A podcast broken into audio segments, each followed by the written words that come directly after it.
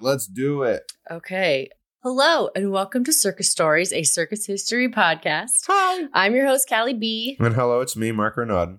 and we're bringing you another gravity defying circus story from circus history. These are my favorite types of circus stories, the gravity defying Um, ones. Fuck physics. No, I'm kidding. yeah. yeah. Well, we're going to talk about some physics for sure. I'm going to try to trudge through it. We'll see. but uh, first, um, I'm going to bring you our circus word of the day. yeah, let's do it. And Mark, I'll let you guess.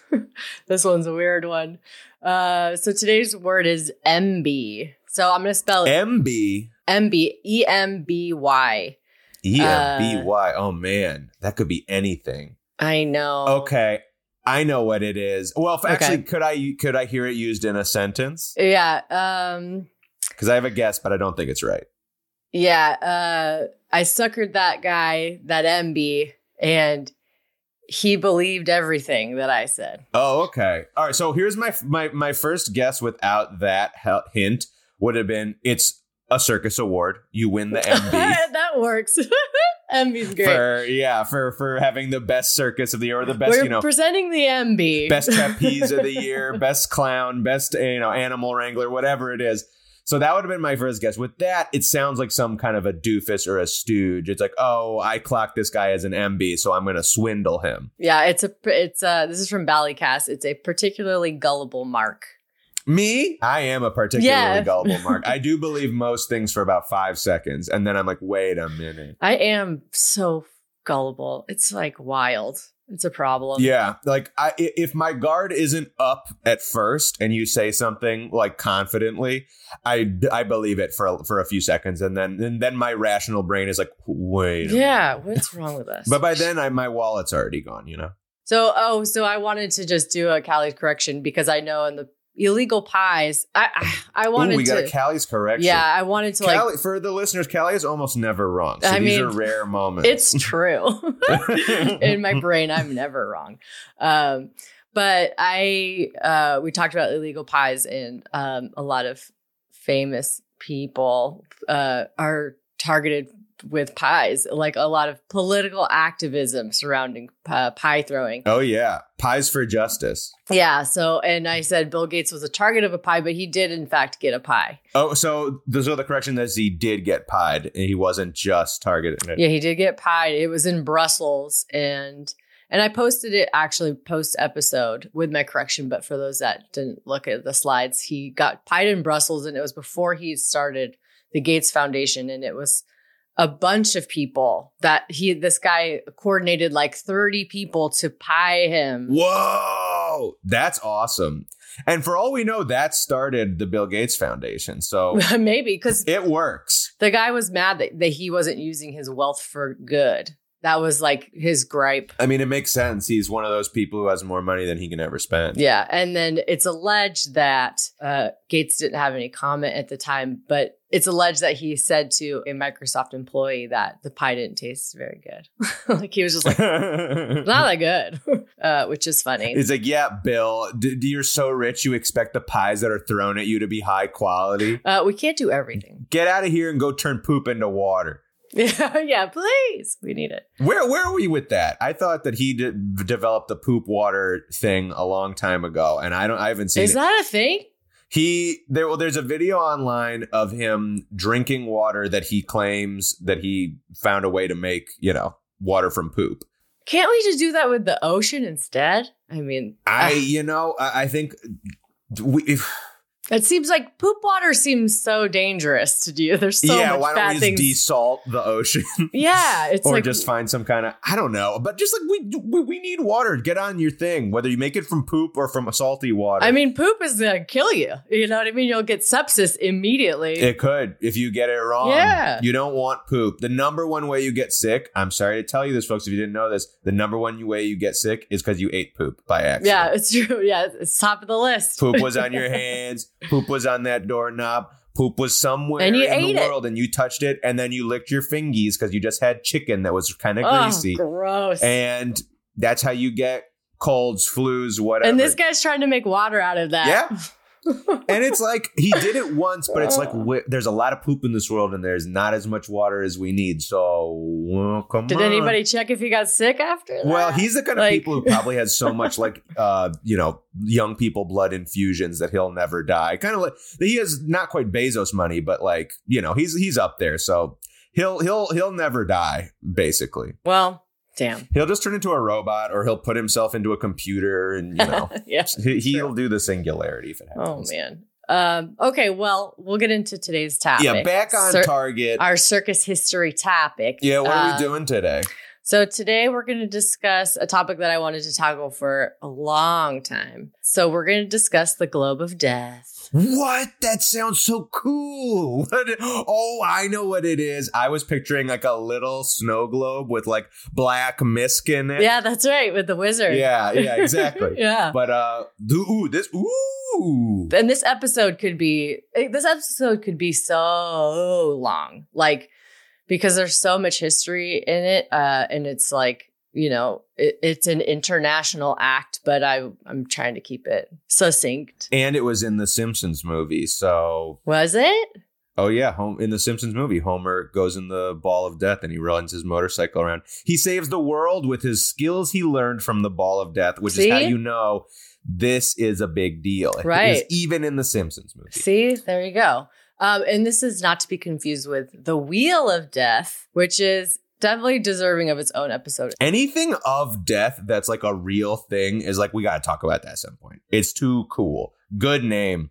the wheel of death is really cool too i started researching that and then i was like i gotta do the globe of death You got to do I- globe first, and we could talk about what is wheel. Is that like a hamster wheel that you're riding a motorcycle on? uh so the globe No, the the, the wheel of death, just to excite the people for the future. So the wheel of death is it's like two cylinders that they're opposite each other and they're connected. I'm explaining this horribly, but they spin almost like um Oh, so you have to time when you switch from cylinder to cylinder, pretty much. yeah, but it's quite large. And so the performer is inside the cylinder and outside the cylinder they jump inside of it and outside of it but it's I mean it's huge Okay.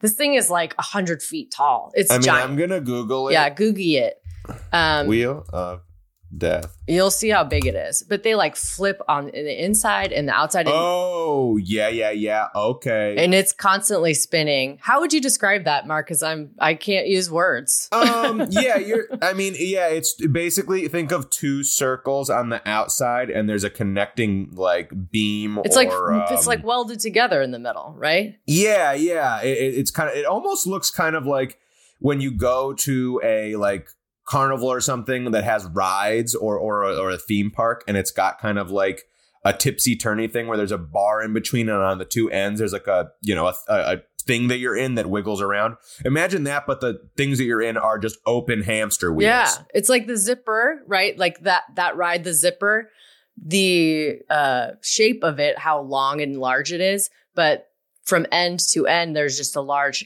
wheel, hamster wheel, like you're saying, mesh open ended, and Yeah, it's totally open. and the performer just zip like they cruise inside, they flip around inside and outside, and like with no no net, no nothing, and it just keeps on spinning. It's nuts. Oh, we got to do that at some point. Oh, I it's mean, wild. We, we, we're, we're starting with it. This is the prequel to the Wheel of Death. yes, the globe. The Globe of Death. And so we'll dive into the globe of death. It's chock full of history. So full for you who like long episodes. This one's gonna be five hours. Five hours. Just buckle up. Callie and I, we're gonna our lips are gonna be chapped. Our horses are gonna be our horses are gonna be chafed. Our throats are gonna be chafed. Our horses are going to That- need water. I mean, yeah, horses will need water because we've been running on this trail for so uh, long. Oh, that's so funny. Um, I'm gonna start using that as an expression and act like it's a real thing when you're kind of tired. Like, man, my horses are so chafed. Like, what are you talking what about? did you say last episode where you said uh, uh from the tiger's mouth? Straight from the tiger's mouth. Oh yeah, from the tiger's mouth. Heard straight from Oh, the it's so tiger's mouth. You know, if you say anything with confidence, people be like, "What's that?" I from?" love that. like, yeah. I, my brain, my brain jumbled two things together. Here you go. Feel free to use that, listeners, in your own life and act like it's from something. Because if enough of you say it, then it is. So the globe of death. It, this act is over a hundred years old in its practice. Probably like 120 years old, actually, really. That's pretty old. Yeah. Yeah. It's alleged that the first uh like design of it was in the 1890s. And it killed the first person who read it. I mean that so it kind of has this name because it's it's injured and killed a lot of people. it's, yeah, it's very dangerous. I mean it has different names, but this is the coolest name because that's what people want to see. I mean, if you saw a sign in your town, you're like, "Come one, come all, witness," and then all caps, "The globe of death!" exclamation point. I'd be like, I would like to pay a nickel to to see that." yeah, I would pay a dollar. Cor- yeah, the whole dollar. Why not? I'll pay a bucko oh five to see this. For those that do not know the, how the globe of death works or what it is, it's a very large metal caged sphere. Yeah, think of like a mesh metal Exactly. cage, something, so you can see through it, but there's no way that you could fall through it. Right. And it's wheeled out into like the center performance area. If we're speaking circus, it's like wheeled out into the center performance ring. It is a daredevil act. It's a motorcycle act currently uh, to, to simplify it. So where the motorcycle rider or riders, they ride inside of this sphere and oftentimes they'll ride, you know, perpendicular and then ult- ultimately like upside down. Yeah, And then over time, it's become more and more treacherous in the the act where they'll add writers, they'll add somebody in the center of it. Do they ever like sometimes do stuff with like juggling and all this nonsense where like the writers have to do extra shit? I'm thinking of just thinking of The Simpsons, but well, some people sometimes they'll have someone in the middle, like a person. that's just like don't kill them. yeah, exactly, just standing. Oh god, to be that poor son of a bitch, you don't even get to like. You're just like, I just have to trust the motorcyclist. Yeah. So um yeah, at first it was like single riders and then they've increased you know to multiple riders. Um Mhm. I've I've watched videos where there's like 6 7 I mean Six, jeez. I've read articles where there was like 9 riders. I read some articles where it was like I was reading these articles where it was like 9 riders injured where I was like, "Ooh." Well, yeah. Yikes. I mean, it's one of those things where like, okay, so this is a little bit of a stretch, but like in air travel, you literally need a conductor in the air to be like, this plane is traveling in this route, so no other planes get it. Now imagine if that was shrunk down from the entire sky to like, and this is the entire sky, and they need this. Then they're shrinking it down to a ball, like, or imagine a, a more uh, uh, something closer, just the streets. streets literally have angles where you go. This one has none. This has none. It's just a big ass ball. And one guy or girl going around on this for long enough, they have to get enough speed so that they don't fall down. And then they need to figure out how their movement so precisely to fit other people. Because if it's just one person, you're just like, okay, anywhere I can go to get the speed I need, fine. But when it's like, you know, five, six, seven, eight, nine, you need a very specific route. And I don't even know how you fit that many people in. Like uh, that. Yeah. Like that's just how do you even start with that many? Or maybe do I wonder if they start one and then they add, but I don't know. Well, oftentimes, like the those the acts that I've seen is, you know, they'll start with a couple and then they have like a ramp, like a little, uh, that which is part of the globe, and it will like flap open so that the riders can ramp up in there. And or they'll start all at the bottom, and like one will go, and then another will go, and there it's like jump rope kind of where you're like, I gotta jump in, and you have to like time it. So either like they're all riding you know chasing each other or they'll like crisscross and they'll be like going upside down but like just missing each other in like an x almost in this sphere Yeah, that's the scariest. well and you have to stick to the sphere too like ugh. The jump rope thing is actually a good way to think about it because yeah, it's like you have to go a certain speed or you're gonna get everyone hurt. Honestly, it's kind of like driving on the highway. It's like if everyone's driving a certain speed, you, it's actually safer to drive the speed everyone's driving. Like if everyone on the highway is going 20 miles over the speed limit, it's actually safer to go with what everyone's doing than the speed limit if everyone's driving faster. Right well and i'll get into like how the act works but they have to reach a certain speed to stick Oh yeah, otherwise you can't. If anyone has seen, I forget which Jackass movie it is, but in one of the Jackass movies, they have a loop de loop made out of oh, wood, Oh, yeah. and they drive Yeah. these little motorbikes, Yeah. and they could only go through it if they got enough speed. And you see that trick; they hit themselves on the head all the time. Now that's a that's a small wooden one. Imagine that thing's way the fuck bigger, made of metal, and you're on a motorcycle instead of a little motorbike. Yeah, I mean, it's like this act is wild. Plus, it's like the times I've seen it, it's like really dark, and it's just like a spotlight on that. I've seen them where they turn the lights off and their costumes or their you know their riding outfits are glowing. Or just the glowing things. Jeez. you cannot fucking see. It's wild. Do the motorcycles have their lights on for that or no? No, I mean they don't have lights on their motorcycles. Their outfits are glow in the dark, but like who? I mean, Wow. uh, it's wild. You'll, I'll get into like how dangerous this is. It's I was pretty wild. say, yeah, just it seems like super cool to watch, but also so dangerous. Yeah, because a lot of people are like, "Oh, wow, cool." They're like going fast and sticking to the wall, but it's like, no, dude. like this is like super timed out and like, yikes. You know, it's uh, it's wild. Yeah, the smallest thing. I mean, even driving a motorcycle on the street is just dangerous because if you or someone else makes a mistake, it's a lot more dangerous than if you make a mistake in a car. But this is literally gravity is also fighting you. It's not just like, did you, you know, not turn so good or did your wheel get caught? It's, is gravity also going to yeah. argue yeah. with you? I'll, I'm gonna try to explain the physics, but we'll see. Oh, we're going to get in for, for you physics heads. We're going to get into it. Yeah. So uh, in the episode, I'll discuss the history, its origins. We'll discuss the inner workings of the act, the specific type of motorcycles used and why. And of course, yeah, the physics and the physical experience of the rider when they're riding. Oh Because boy. it, it's nuts.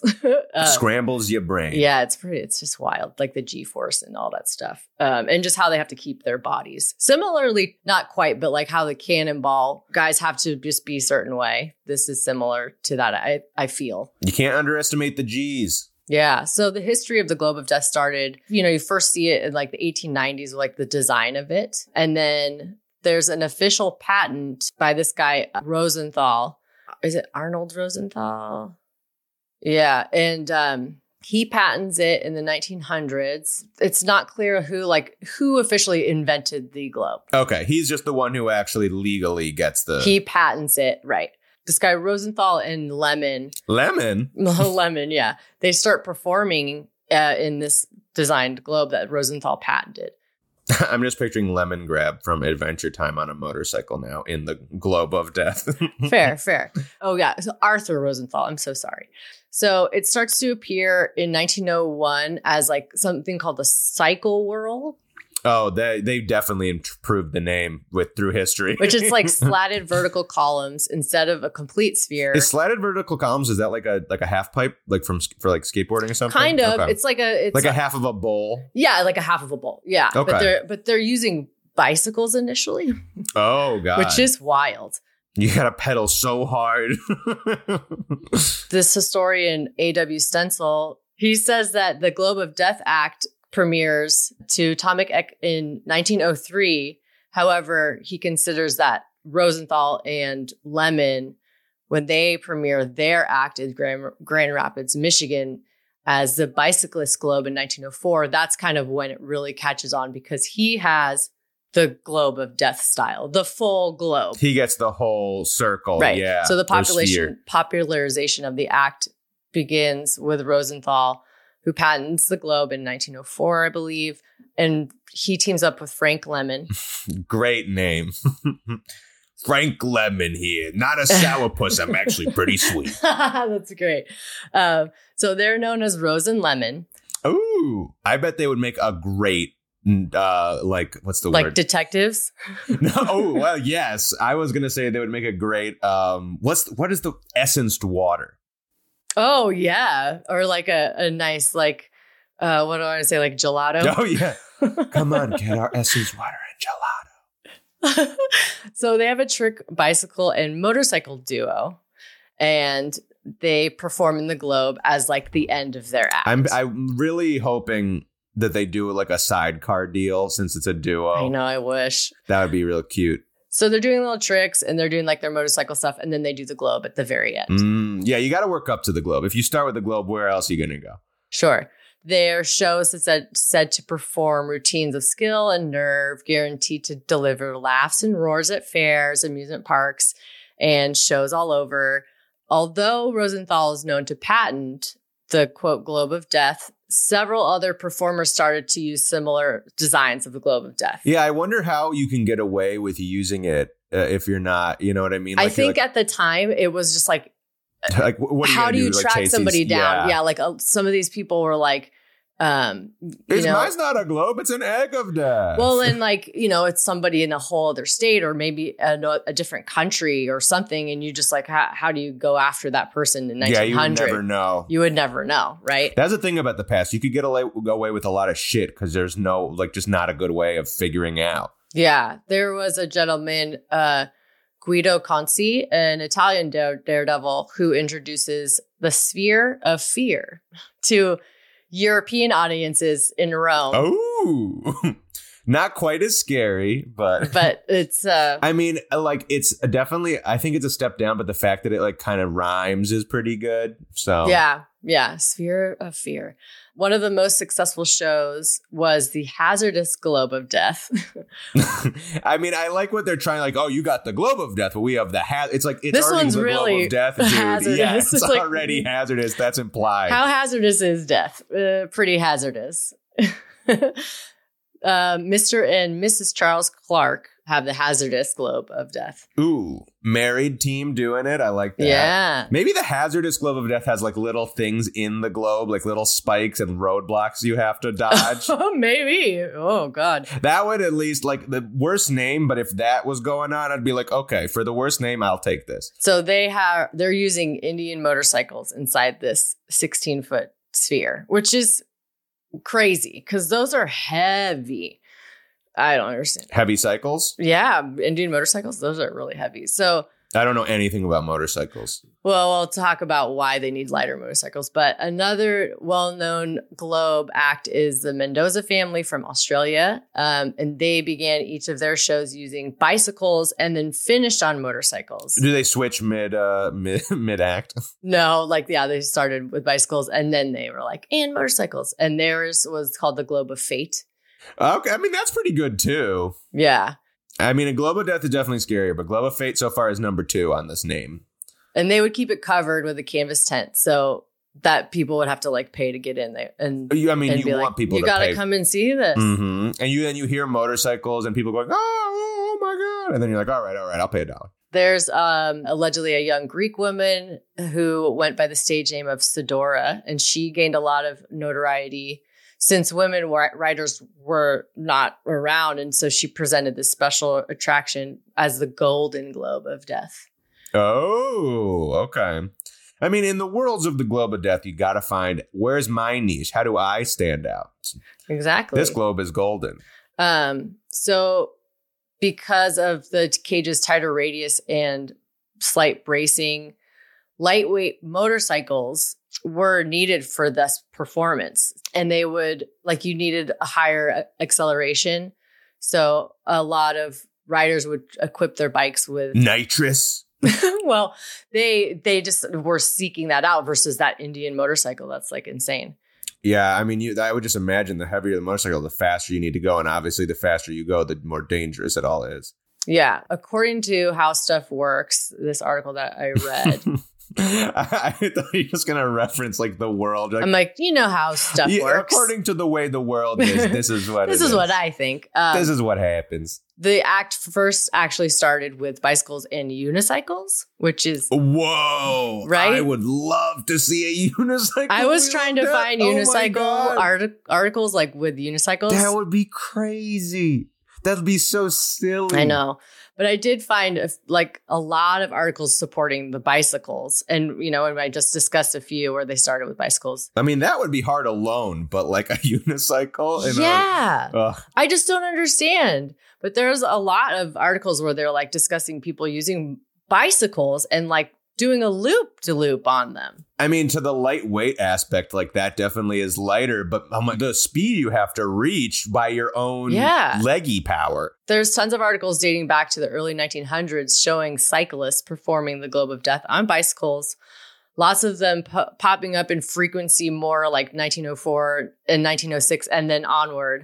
In 1914, there's an article from Fort Wayne Gazette in September 1914 discussing a vaudeville bill including Batwoman Sedora and her Golden Globe of Death. And it says, quote, a man and a woman first take their place and race around the inside of the globe on bicycle.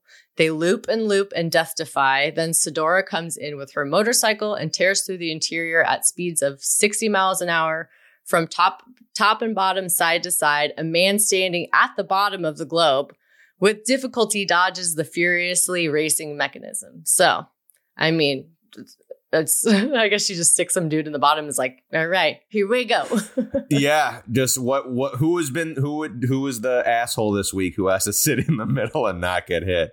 So it looks like, um, and there was a bunch of other. I mean, there's so many. Uh, because I have like the subscription to this newspaper thing where it's like all these archives, all these uh, old archived newspapers that are from forever. So I, there was just so many articles about bicycles in this globe, which is nuts. Well, I, I suppose it makes sense when it begins because I mean, a bike is, I would imagine, just a lot easier to get like your hands on. So you grab it and, and cheaper, right? So you get that and you're like, okay, well, let's, this is the hot thing right now. Let's just do it on the bike and see. Yeah. Well, and that's a great point is in the earlier 1900s, but motorcycles were more expensive.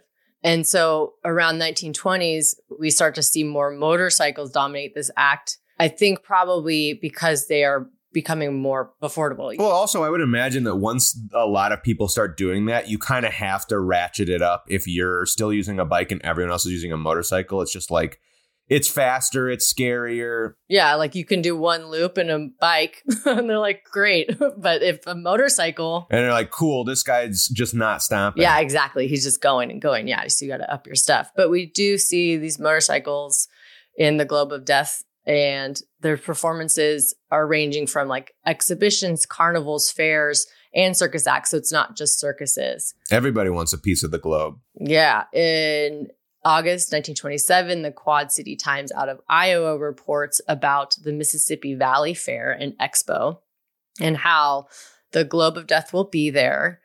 It says, quote, can you imagine riding a motorcycle in a steel globe measuring 18 feet in diameter at speeds of 40 to 60 miles per hour, defying all laws of gravitation and flirting with death while doing tricks and looping the loop in this great big steel ball?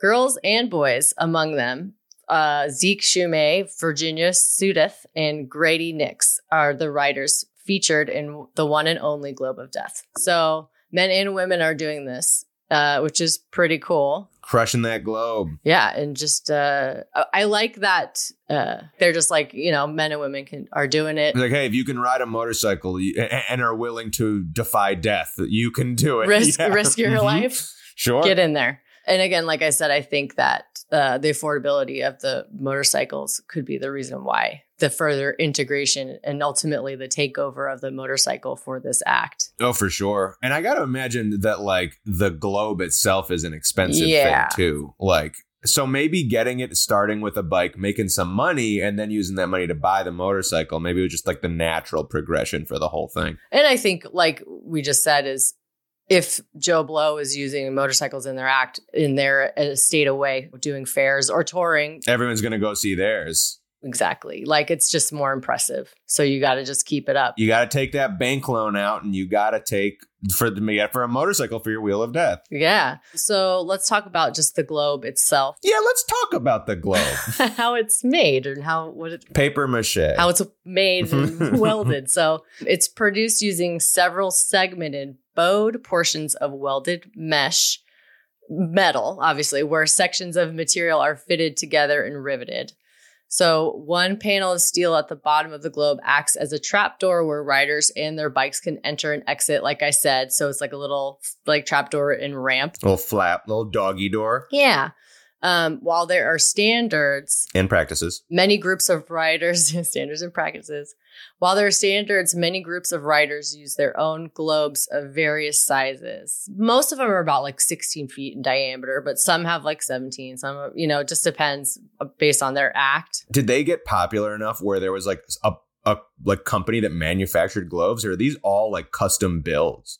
Well, I was just Googling this in general and I could buy one if I wanted to, but it was manufactured a lot of um, families that still perform it, it seems like they, They make them. yeah, they can offer like manufacturing. Um, but there was just a company that made it too. So I think it just depends.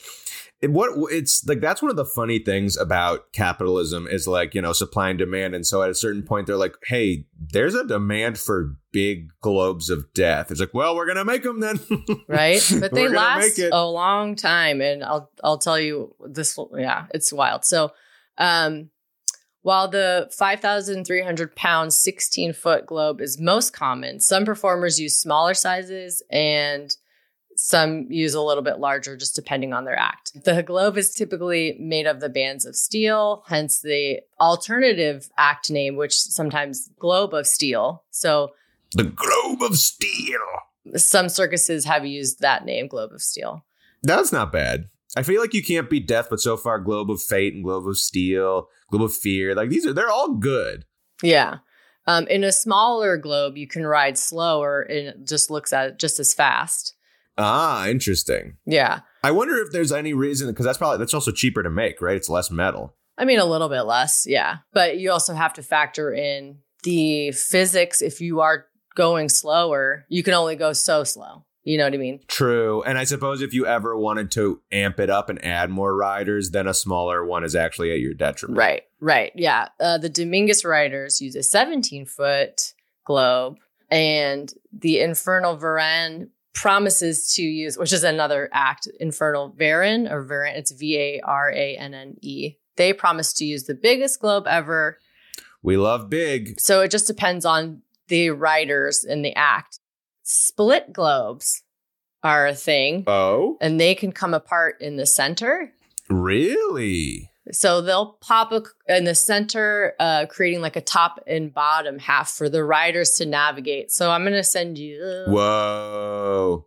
Is one rider upside down or do they like left and right split or do they up and down split? I'm going to send you a picture. Because if they up and down split and someone has to circle that thing so fast that they don't fall, that's fucking wild. there's like so, someone at the top and someone at the bottom, basically, um, or they're all at the top, which is terrifying. So here's one. Here's a split one that's not what I'm talking about. but a But different is, type. but it is a split one. That's like what Whoa. Okay. Yeah, I see what you're saying. Yeah, and this one Um, you could have three people in different hemispheres. right. The globe of death. If I was anyone in a circus, I would want to be the barker that talks about the globe of death. Just to every Right. day, multiple times a go- day, say, "Now witness the globe of death." oh, here we go. Let's see. Oh yeah, this Crazy. Oh, it's true. It's the way I imagined it. So this one is like imagine like an Easter egg that you pop open and on the top of it there's a guy on a motorcycle spinning around and on the bottom of it there's a that's a lady on a motorcycle spinning around and it's just like they literally that one's like not only will if you slow down do you like fall this is like you're to fall a lot farther. You're well, you're out. Yeah, you'll fall out of there. Yeah, you're just yeah, you you're not just gonna kind of slide and tumble. You're gonna straight up fall. Yeah, feet. it's no good. it's no good. That's awesome though. Yeah, this, this wild. of death looks really fucking cool. I've seen that split a couple times. It's pretty neat. That's that's pretty great. This is awesome. So in 2006, the Garcia family built a globe with a triple split. Whoa. So the top comes up, the bottom comes down, and then there's a band and then there's a middle in the middle. There's a band, Whoa, And the- that's that's wild. and the rider will ride that middle. Oh my god. Yeah. That's so well because then, then if the person on top fucks up and they fall, they're gonna hit the person in the middle, and then they're gonna fall, and then they're gonna hit the person in the bottom. It's not just like one person falls and might hurt themselves. It's like you're the person at the top better be the best one. Like you need to be the best. Well, well, someone in the band though, someone's in that middle band, and so they have to keep on that So tight, thin. like I mean, that tr- track until it comes together again. Well, I mean, but even on the top, you do because if you alter the like kind of like Saturn ring style of spinning and you go up a little bit, you're gonna shoot yourself out. You're not just gonna fall. You're gonna launch yourself. Yeah, it's so it's terrifying. it's terrifying. Basically, you just gotta rock hard grip that wheel and do not turn. You go straight. You go straight. You go straight. and when I tell you what happens to these people when they're riding, you're going to be like, what the what the fuck? when we get to the G force, yeah, their bodies just like to not confuse anyone, we're not talking about the movie G force about hamsters. We're talking about the the effect on your body of going really fast. Yeah, uh, and there's this like this is like real. There's no optical illusions. This is like legit. It's just like the these people are testing the laws of physics and like their limits with their bodies and their bikes. you know, it's like that is all. So let's get to the bikes. Vroom vroom. Welcome to Bike Talk with Callie and Mark. yeah. The most commonly used bikes in the globe of death are dirt bikes. That makes sense because those are pretty light, you know, and they got good tread on the tires. Look at me talking like I know bikes. Exactly, which is surprising that those earlier performances with Indian motorcycles, I, am just surprised be- that those those are so heavy. I just would love to know how successful that was. those the Clarks. I wonder with those if you get enough speed because of the weight, if that actually helps you con- to continue carrying your speed with the weight of the heavier bike. Yeah, yeah, because because once you get it going, like especially when you're on the downturn of this the the globe, that weight is going to carry and give you more momentum for your for going up. But I, I don't know at what point that is diminishing returns and what point that's like right. Well, the lightweight bike, and I'll explain why it's helpful. the The majority of the riders use the dirt bikes. They're usually like 125 cc's, 150s. You know, like these little dirt bikes. Um, does he see how fast they're going? I think so. And I'm guessing that because of Mario Kart. I think it's their end. I don't know. I think it's their engines. I don't fucking know. I'm gonna say that it's speed because in Mario Kart, when you pick the speed, it says like 150 cc. Oh, okay. 100 cc, Maybe 200 so. cc. Yeah. Well, they get those, but they'll modify them with nitrous. Yeah, so they'll often get these from like, you know, a Honda or a Suzuki little dirt bike, right? Because they're lightweight, but they have high torque. And then they'll like, they'll modify the torque. And the reason is they can achieve the high speed required to complete those loops within the sphere the lightweight it helps them you know maneuver and yeah they can turn easier. Yeah it's just like you don't have this giant machine. And they probably can accelerate faster. Exactly. That is exactly why. Yeah. it's like they have the high torque which is key for the quick speeds that they need to achieve but then they can stop quickly which they need to do. Because there's people in there with them usually another person. Yeah yeah the more people in there it's so they have much more control much more control. And I imagine if you did make a mistake and fall, like a lightweight bike is going to be way less dangerous than a heavyweight yeah. bike, just kind of like flinging and, around. And with the physics, you need that light, lighter weight because there's like the weight of the bike, the weight of the person, and then which all is, uh, and then the, and then the speed, and and then it like because I didn't take physics, it's hard for me to explain, but it's like the mass of the person, the speed of the bike the friction of the wheels against the globe. Um, the so the the weight of the bike, the weight of the person, the speed, the friction, and then the gravity. All of it is like the velocity. It's all adding up. It's all mathing together. Yeah, sure. Yeah, it's that's wild. physics, baby.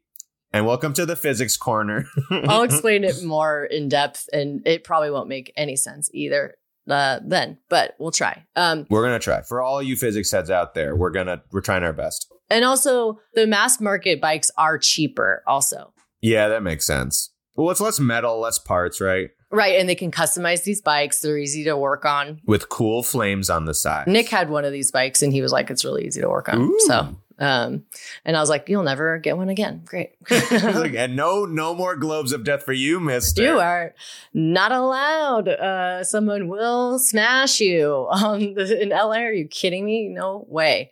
Um, but the reason, especially, is just that it's because the Globe of Death stunt does not require a bike with powerful engine, suspension, and a drivetrain.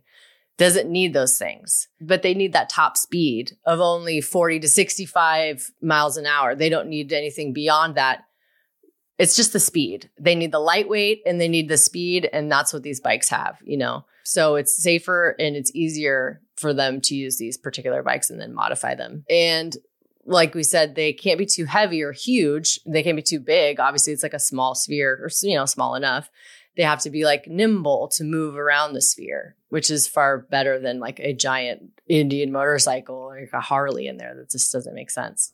You don't need it. Those those are for cruising the open roads, and this is the farthest thing from an open road. It's a closed sphere. Yeah, it's truly not. Uh, Erwin Urias of the Urias family, Ooh, good name. which is a a generational um, globe of death performing family. He says that he and his fellow riders, quote, always use customized You bikes, gotta. end quote.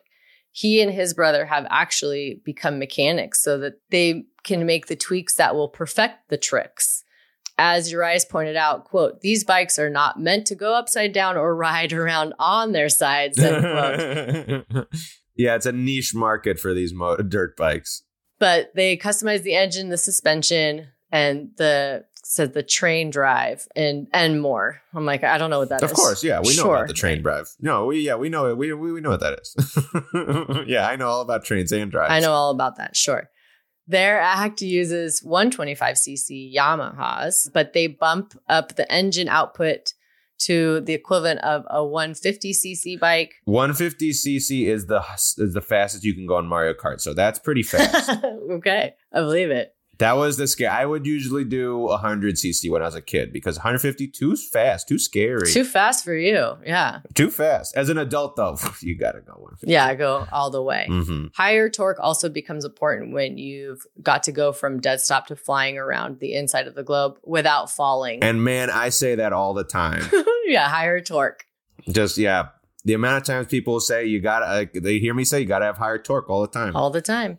The Um, time. People often assume that there are tracks inside the globe for motorcycles to follow. Or even more strange, that some people think that there are magnets inside the wheels to hold the bikes against the steel cage. Oh, I mean that would be pretty good.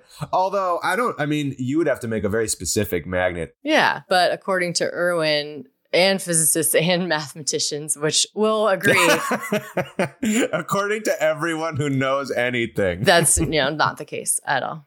Um, so that'd be cool. But yeah, and he also echoes that you know a smaller globe would require less speed, and that would make the trick work. Bigger a globe would require you know more speed. Basically, like as the rider's velocity increases inside the globe, the centripetal force increases. All of these aspects have to. Um, they just ha- you have to do all this math based on the size of the globe. yeah, that makes sense. You gotta do a lot of. I mean, any kind of thing like this, like anytime you're using high speeds, you're gonna want to do all this math because literally human bodies are on the line. So yeah, yeah. Even if you don't like to math and you're all about the thrills, this time you gotta math before you thrill. Yeah, you gotta math. You gotta math. But you know, the magnet thing does make me excited for potential future stunts because if you could get the magnet technology, like I know magnet trains and stuff are things that you know are being worked on, but if you got magnet technology on like smaller things, you could make racetracks that are like on the roof of something and like all the Oh. directions wouldn't matter. Yeah. You could just make them visually appealing, and then the magnet would go on them, like some F Zero. For those of you who played those games when you were a kid, like that would be that'd be freaking cool. I mean, freaking awesome. that'd be sweet. That'd be Um, sweet. So the centripetal force is what keeps the motorcycle tires stuck to the walls of the sphere. It's not magnets. The friction, there's friction that is created between the tires and the inner surface of the sphere. And that's all taken into consideration. So as the rider goes faster, the resulting friction begins to cancel out the force of gravity acting on the rider and motorcycle. That's wild. Like, you know, anytime you see something like this, whether it's like a Hot Wheels car going through a loop or whatever, you just kind of like accept that that's what happens. But it's very interesting that it's actually the friction itself that is defying gravity. That's that's crazy. Yeah, it just cancels out the gravity and, and says, I'm taking control. It's like I win this time, gravity. You can take a back seat. yeah, so the whole act depends on the centripetal, centripetal force and friction. So don't you oil up that sphere of death. We want it covered in dirt. We want it gritty and grippy. And those factors all rely on the velocity. So if the rider goes too slow, the velocity won't increase enough to outdo the force of gravity, and the bike and the rider will tumble to the bottom of the sphere. to their death. Sometimes. Right. So hence that's why those bikes need to be swift and light and fast and go fast quickly, like increase speed fast. Zoom, zoom, no boom. Right. So I've mentioned the Urias family a couple of times. So I'm going to discuss them a bit because they're of note to me. And they have great names. And they do. Yeah. So they are quite famous as far as the Globe of Death is concerned. They are one of the most famous families that's first performed this act, and they still do today. What a claim to fame. the reason they're so cool, I think, is that they've been doing this act for over a hundred years, like generationally. Wow. That was fuck. Yeah. Oh, my family. Yeah, yeah. For the last hundred years, we perfected the globe of death. Like, yeah, we've just been risking risking our life forever. yeah, you're at a party and you're like, so what do you do? Oh, me? Oh, me and my family ride the globe of death. Have been for a hundred years. What else? Yeah, How do you wild. top that? Yeah, it's wild. So patriarch Jose Urias built his first globe of death in 1912. Wow. They still have this globe. Isn't that crazy? They really do stand the test of time. They do. So Jose passed on the legacy to his son, Jose II, and then grandson Victor, then to Victor's son Erwin, who we've quoted a couple times, and Melvin, who continues to perform in the original globe, which I mean they and they have other globes, which we've talked about. Sure, sure. But the globe was originally constructed with the heavy steel strapping and hand pounded steel rivets to hold the steel straps together and give the globe its crisscrossed metal weaved appearance. So he like made that shit by hand. Oh yeah. Uh wild. Wild. and I feel like the stuff they made in the past, they made a lot more like to last a lifetime. And then at a certain point, they realized, hey, if we make this stuff this good, people won't buy new ones. So let's make it like a little less good. So the Urias Daredevils defied all odds by riding their motorcycles in a split globe of steel. The picture that I sent you with the split globe is from 1960. Damn. which shows Victor riding in the top of the the massive 15 foot gap. So there's a 15 foot opening in that split. That's so crazy. Yeah, it's hard to tell what the actual distance is on the photo. It I mean, it still looks impressive, but knowing that's 15 feet, that's Yeah, so it's wild. Victor later in their career, he introduces his wife Kathia Urias to the audiences that they're performing to. And they continue to perform the Globe of Death. She, so Kathy's the fir- the first lady, like the first woman to be standing in the center of the globe Oh God. while the motorcycles are racing around her. You that's that's trust right there. I know, right? So they've perfected this act to have her integrated into it and just be standing in it. And she does like an aerial act where she hangs, Okay. kind of. I was um, gonna but- ask, what do they do when they stand in the middle? I would feel so stupid if I was just like standing there. I'd be like, I don't. Do I flex? Like, what do I do? What Yeah, do I she- do? she does like a, a neck spin hang. Like it's, you- have you ever seen that when the women are doing aerialist acts and they're Mhm. hanging, there's like a loop Yeah. and their neck hanging and they do like the spins? I think I can picture that. It's like it's like hanging on their chin almost. Yeah, but it's their neck. Yeah. And there's a name for it. And I, people are screaming at me and I don't know it. So is then she uh like she's suspended from the roof of it? hmm Yeah, there's like a hole in the middle. I, I would imagine. Wow, Yeah. that's pretty cool. Victor Urias was also the first Globe of Death rider, I guess, to feature for a female rider in the early 1960s. So, and then in the 1970s, Urias family was the only Globe ever to feature two female riders. So I thought that was cool. And I have a picture of Ooh, the female riders. yeah. um, from the 70s. I just like the 70s picture because I'm like, this is neat. This is the 70s with the two ladies. Let's see. Oh, that's great. Is that like the poster? I mean, it's probably their promo poster of sorts. Yeah. yeah, that's good. Yeah, it's pretty great. And it's a, and honestly, the the makeup of the globe is like pretty. Like the way it's put together Yeah, is actually cool. like it's it's it's cool to look at Yeah, it's it's really cool. It's rad. I mean, it's such a cool act, really. for sure.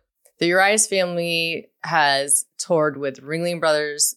Um, they toured from 1978 to 1986, and then they toured 1999 to 2000, and then 2008 to 2009. That's that's so cool that they're still like really just doing like they've been doing it for so long. They're still doing it. Like They eventually integrated three female motorcycle riders, and then again the, a woman in the center in their act. So Erwin Urias of the Urias family has been riding inside the Globe of Death for nearly four decades as a part of the Urias Brothers Act, and his family still uses a globe built by his great grandfather, which is insane. Oh yeah, the ancient globe of death. Yeah. Oh my god. I mean, that's like a hundred and some years old. That's insane. Like hand pounded. And it's still got. I mean, man. um, but that's not their only globe. And like most acts, they have different globes for different settings and stunts. Sure. I mean, once you start collecting globes, you just get addicted to it. Yeah. So like the one where the hit the the woman is you know suspended that's probably a different globe versus one that splits versus one that's just a whole one you know And then you got the two splitty, the three splitty. yeah they've built another one which is just like an improvement on their grandfather's original he says it's evolved into something more user friendly for us you know these newer ones and i'm assuming just you know depending on their acts Oh, sure. I mean, I would imagine, yeah, every different act requires a different globe. Sure. The globes are also stronger now than they used to be, and they have to be when the motorcycles are just like jamming and around inside, um, and they are going like 50 miles, 55 miles an hour, and there's multiple riders. He says, "quote They're applying a force of 3.5 Oh, yeah. to 4.5 G's to the surface of the globe." That's something I didn't even think about. And that's just, this is just another example of how physics is so important in this because the more riders, the more wear and tear that's literally happening to the globe itself. You kind of don't think about that. right. He says steel does tend to snap. yeah, yeah, yeah. If Yeah. enough pressure and the speed I'm imagining is putting so like it's literally so much friction that you're denying gravity. And you know, one got one person on a bike. Okay, once you get nine people, that's a lot of gravity defying friction you're applying to this metal. Yeah. So he says steel does tend to snap. Urias says more calmly than a man with his job description probably should. um, but acts have taken that tendency as well as different steel alloys into account to create the globes that they use today. Urias and his brother are certified welders and fabricators, so they've built it suit to to suit their tricks and to keep them from flying it, you know, into space. yeah, yes, that is important. So the Urias family was and still are like integral into with the leaps and bounds into this globe of death technology, as well as the advancement in the performance itself. Obviously, by like adding these cool splits and like adding someone into the center, all of that stuff. And I mentioned this other family, the Garcia family and Leo, Leo Garcia of the Garcia family thrill riders. They designed and built the very first horizontal triple splitting globe of death in 2006, which is the one that I sent you. Oh it yeah, splits triple, which that's it's so crazy. I don't I don't understand. I like That like I would lose my shit if I was in an audience and I was. I mean, I'd be excited enough for a globe of death, but if you split it into two and then threes, like Actually, I sent you a different one, out. but the triple splitting you sent one. me a two split. Yeah. Yeah, I can imagine that's the the, triple splitting is the one with the band in the middle, right? Yeah, Yeah. Which that is just I like that. It, that would be so amazing to Yeah. see in person. So um, this globe is the only one of its kind, uh, you know, allegedly that hydraulically lifts five feet off the ground and splits separate into three sections. And the Garcia thrill riders will race their motorcycles in the centerpiece with a four foot gap underneath them.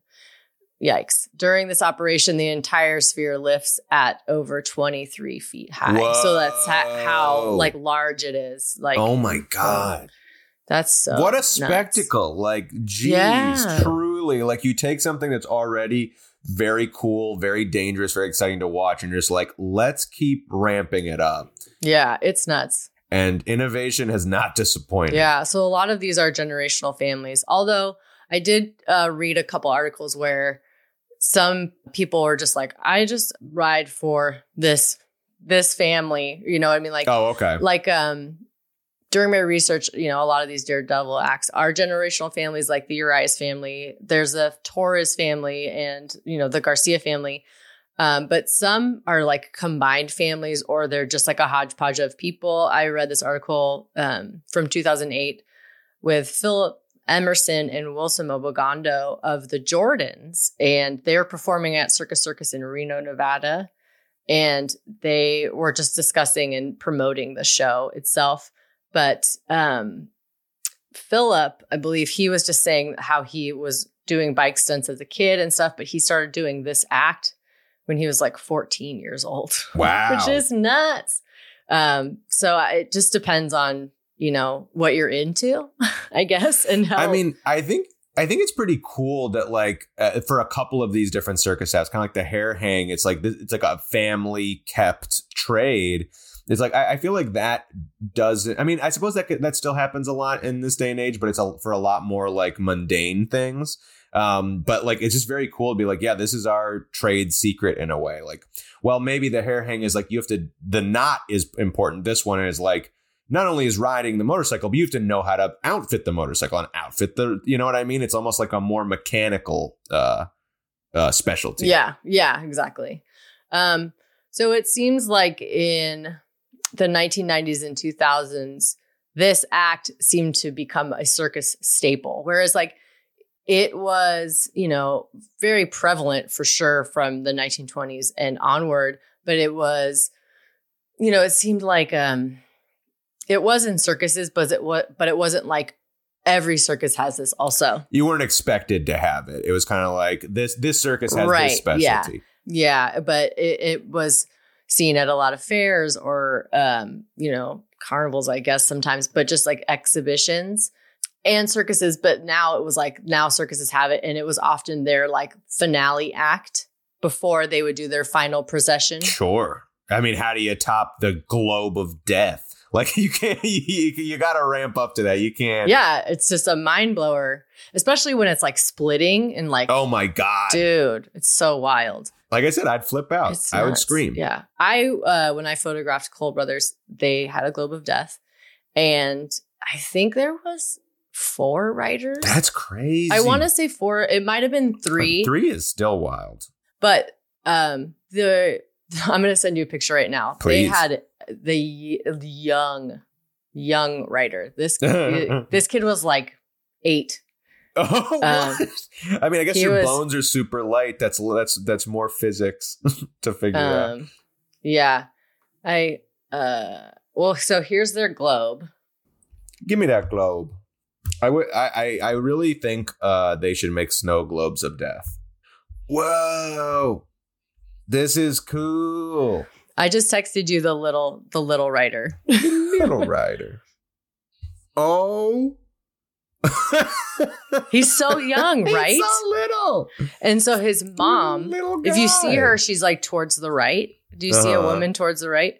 So she would be she would kiss every like all it was all of her family. Yeah. And so she I was like talking to her and she's like, I gotta go. Because she was like, I have to like kiss them all before they Otherwise, go. And yeah, she it's the good would like kiss. hug the shit out of the littlest one because she was just like, Oh my God. I cannot imagine How watching you- your Yeah. youngest ch- small child do this act every night. I No. would it was I would lose my mind. It's so dangerous. I and would lose it. I mean, how old does that kid look to you?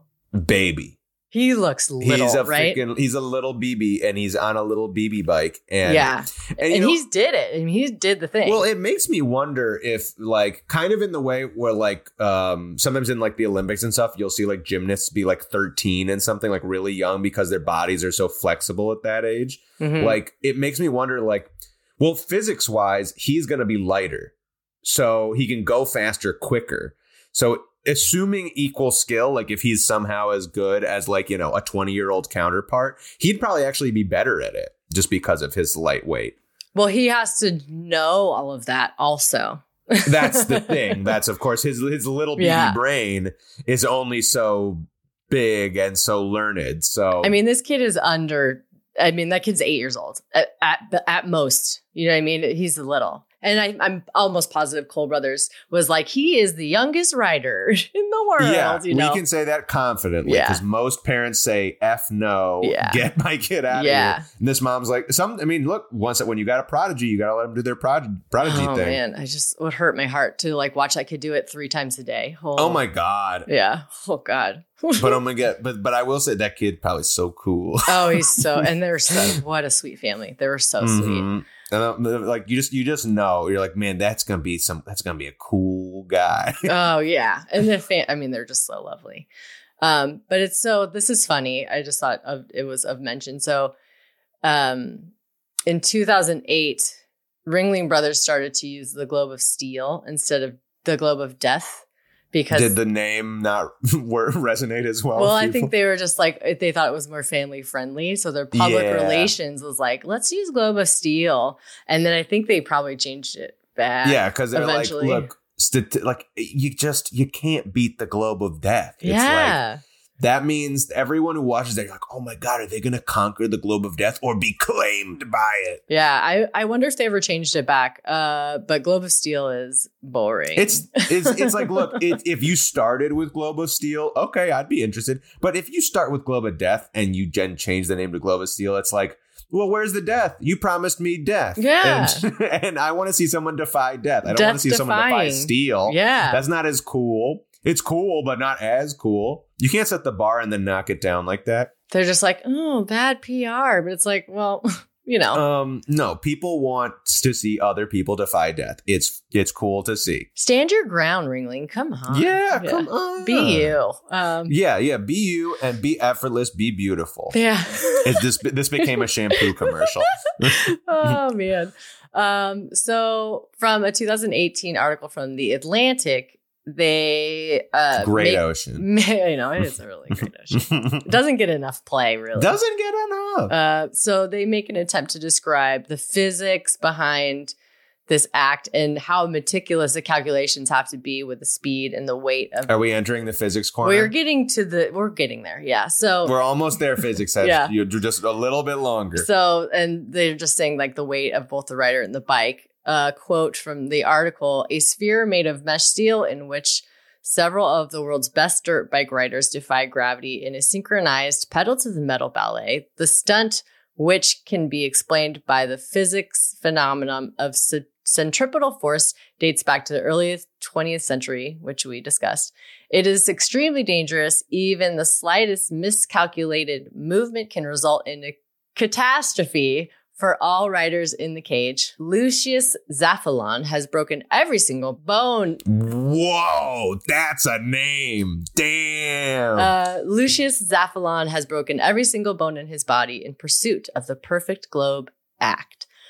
Directors Pedro de la Fuente and James Worsley, who co- um, comprise the London based production company Autobahn, met Zaphalon through their mutual passion for motorcycles. Quote, We were mesmerized by how incredibly visual the act is, the duo told The Atlantic. We thought that combined with his life story, this was a perfect subject for a film. So the they made a short documentary about the Globe of Death oh wow. and about Zaphalon's life. So I you can find that on YouTube if you would like. That's pretty sweet. So it's like a 20 minutes, I believe. Um uh Zaphalon said about the stunt of Globe of Death where several bikes loop around the wire mesh. Quote, we were young, so we could go sorry. We were young, so we could not go out at night. So inside the wire mesh, we it became our playground, he says. Because I was young, I did not think much about the risk. The stunt was just a game, end quote. Um, you know, he just grew up in this circus family, probably, and that's where he Sure. could party. Like, Can you imagine like going to your friends, be like, "What do you guys want to do tonight? Oh, you want to do the globe of death?" yeah, yeah. I mean, and I think that happens a lot, a lot of times with you know circus kids, which I'm I'm presuming he is. You just refine your skills, and you are just surrounded by the the kids around you, and you just get better. Well, and it's got to be so normalized, right? It's Oh, like, yeah. Because like to to an average viewer, this is an uh, an incredible stunt that you don't see very often. But to someone who works in it, you're like, oh yeah, I see this every day. Everyone I know does something incredible. So this isn't that weird that I would mess around and try to do this trick. in your off time, it's like the you know people that perform with the circus. That's what they're doing is like riding this motorcycle in a globe, or like performing trapeze, or t- crazy stuff that people pay money to do. Putting their heads in lions' mouths, like Yeah. it's just like Yeah, just but just casually risking, you know. wild things Yeah. and that's how they spend their time and of course they they perfect these acts because they're not supposed to go away from the circle of trailers that they're at you know? And then they just like get crazy good at it because hmm You do it enough times. yeah. So um i thought that was interesting. Definitely check out the the youtube um sh- you know short documentary that these gentlemen did, and um, I think it's just called Globe of Death. So I mean, yeah. I, when when you were telling me about it, I'm like, I hope they call it the Globe of Death because, like, Yeah. really, what it just Yeah, When, what when else you hit that it? name, it's like, what else are you gonna call it? so let's get into the effects of the rider while they're doing this. Yeah, let's talk G's. Yeah. So how tough is this on the rider? Um, so the performance usually is like five to eight minutes long, but it has quite a physical impact on the rider. As as mentioned, it's like 3.5 to 5.5 G's are put on the surface. Yeah, it's That's a lot of G's. I mean, for those people that are worried about the fifth G being incorporated into cell towers, like this is three more G's than that. Don't get me started on the fifth G. Oh, it's, it's- really. Oh yeah, I mean that's a topic for another day. I mean, it's truly. And again, just to be clear, we are not talking about the movie G Force with the hamsters that are spies. That is a different. No, sorry, guinea pigs. That's where the G comes in. Different movie. I don't want to confuse those fans. Very passionate fan base. I don't want to get in the weeds with them. We were talking about speed effects on the human body. and the a human body can withstand up to seven G's, I believe. but they said there was an eighth G. Who said that? I thought you said earlier went five to eight G's. no, no, no. Five to eight minutes long. Oh, oh, oh my goodness. Is the performance. I was Yeah. like, No, no, is no. there some crazy son of a bitch who's like, I'll conquer the 8th I'm gonna do it." I'll do it. So at the height of the performance, many riders will say that they're they experience gray out, what? It, what? Pardon? not blackout. oh my god. yeah, they're at, they're at what it's called gray out, which is like Your brain is getting so scrambled that you home you can't. Oh Mhm. no! Oh no! Too scary. yeah. So the G force and the push on your body is pushing your blood away from where it's supposed to be going yeah, from your eyeballs, and you need it. Oh my god! from everywhere. Like your blood is just pushing away. I'm just imagining someone's brain slowly getting pushed to the back of their skull, slowly, slowly, Well, slowly. and just like, all of the blood in your veins and your brain, and all of it's just like pushing away. That's so crazy. So they experience like loss of vision, kind of, and like they're kind of nauseous. oh my god. They're, it's just that they get fucked up, so they're almost blacking out. Well, and how do you not mess up when you're No doing shit. that? You know, No like how do you keep doing it? You're not supposed to turn it all like only a little bit. Like if you just like started to pass out and just turned too much, you just I, crash. it it it blows my mind. this thing, That's is- so crazy. this performance blows my mind. So like knowing all of these things and just the precision that these you know these performers do this act is like so impressive. It's so this makes me want to to look up how many G's in a like you know for astronauts in that thing that spins them around and gets them used to Mm. it. I want to know how many G's it is in like a shuttle launch. Oh, I'm curious. There's like 10. Let's see. Yeah, yeah. They just you just die. Everyone blacks out. They're like, get ready, you're gonna pass out. and then you're on the moon. so check this shit out. How much? A normal so astronauts normally experience a maximum G force of around three G's during a rocket See? launch. That's from spaceanswers.com, which is a suspiciously like Space specific Answers. website. Yeah. but if that is to be true, um, this Quora is saying four G's. I mean, all if it's anywhere around three or four G's, that's slower Mm-hmm. than what the ring of the, the the globe of death is. The globe of death is five. That's more than a rocket launch. Mm-hmm. Yeah. That's more than astronauts who train to be in physical peak condition. yeah. Like that, that is insane. Yeah. That is like, Yeah. wow, Yeah. that is awesome. That made this thing that was already awesome, like way, Way- more bad. Way awesomer. Oh my God, that is wild. Because, yeah, it was like they start to, they, you're going so fast, you go blind. Yeah. Like, what? and it's in the dark. I mean, like those pictures, it's in the dark. So they're like, we're not going to help you. Yeah. Yeah. They're like, ah, it's the dark like, I can't anyway. fucking see, Who cares? so- Yeah, the vision is not part of this. I just have to. I just got to like rigor mortis grip on this and then so just that go, little baby. baby boy is like, they just, uh, he practices blindfolded. like, what? Oh no! Oh my god! Is he? Is his body gonna be weird when he grows up? Like, what is that? Is that gonna affect you? Like, I don't know. He's probably to be a superhero. Like, yeah. he probably can fly now. What if he's just so powerful? I, I can't figure out if that would make you like that would like fuck your body up or if it would make you so powerful. I have no idea. He could probably levitate. He bet I bet you. He can just fly. Well, because uh, something I found out, and this is for all you kids who grew up watching anime, there was a trait in a lot of animes where the person would have weighted clothing. oh they'd yeah. fight someone and they'd like be losing. They're like, all right, playtime's over. They take their weighted stuff off. Now they're so light, they're so fast. And the problem with that was teenagers would see this and be like, I want to be like them. And they would like exercise with weighted stuff on, but that actually fucks your bones up when you're a teenager. So I, I wonder, wonder. would that fuck this kid up?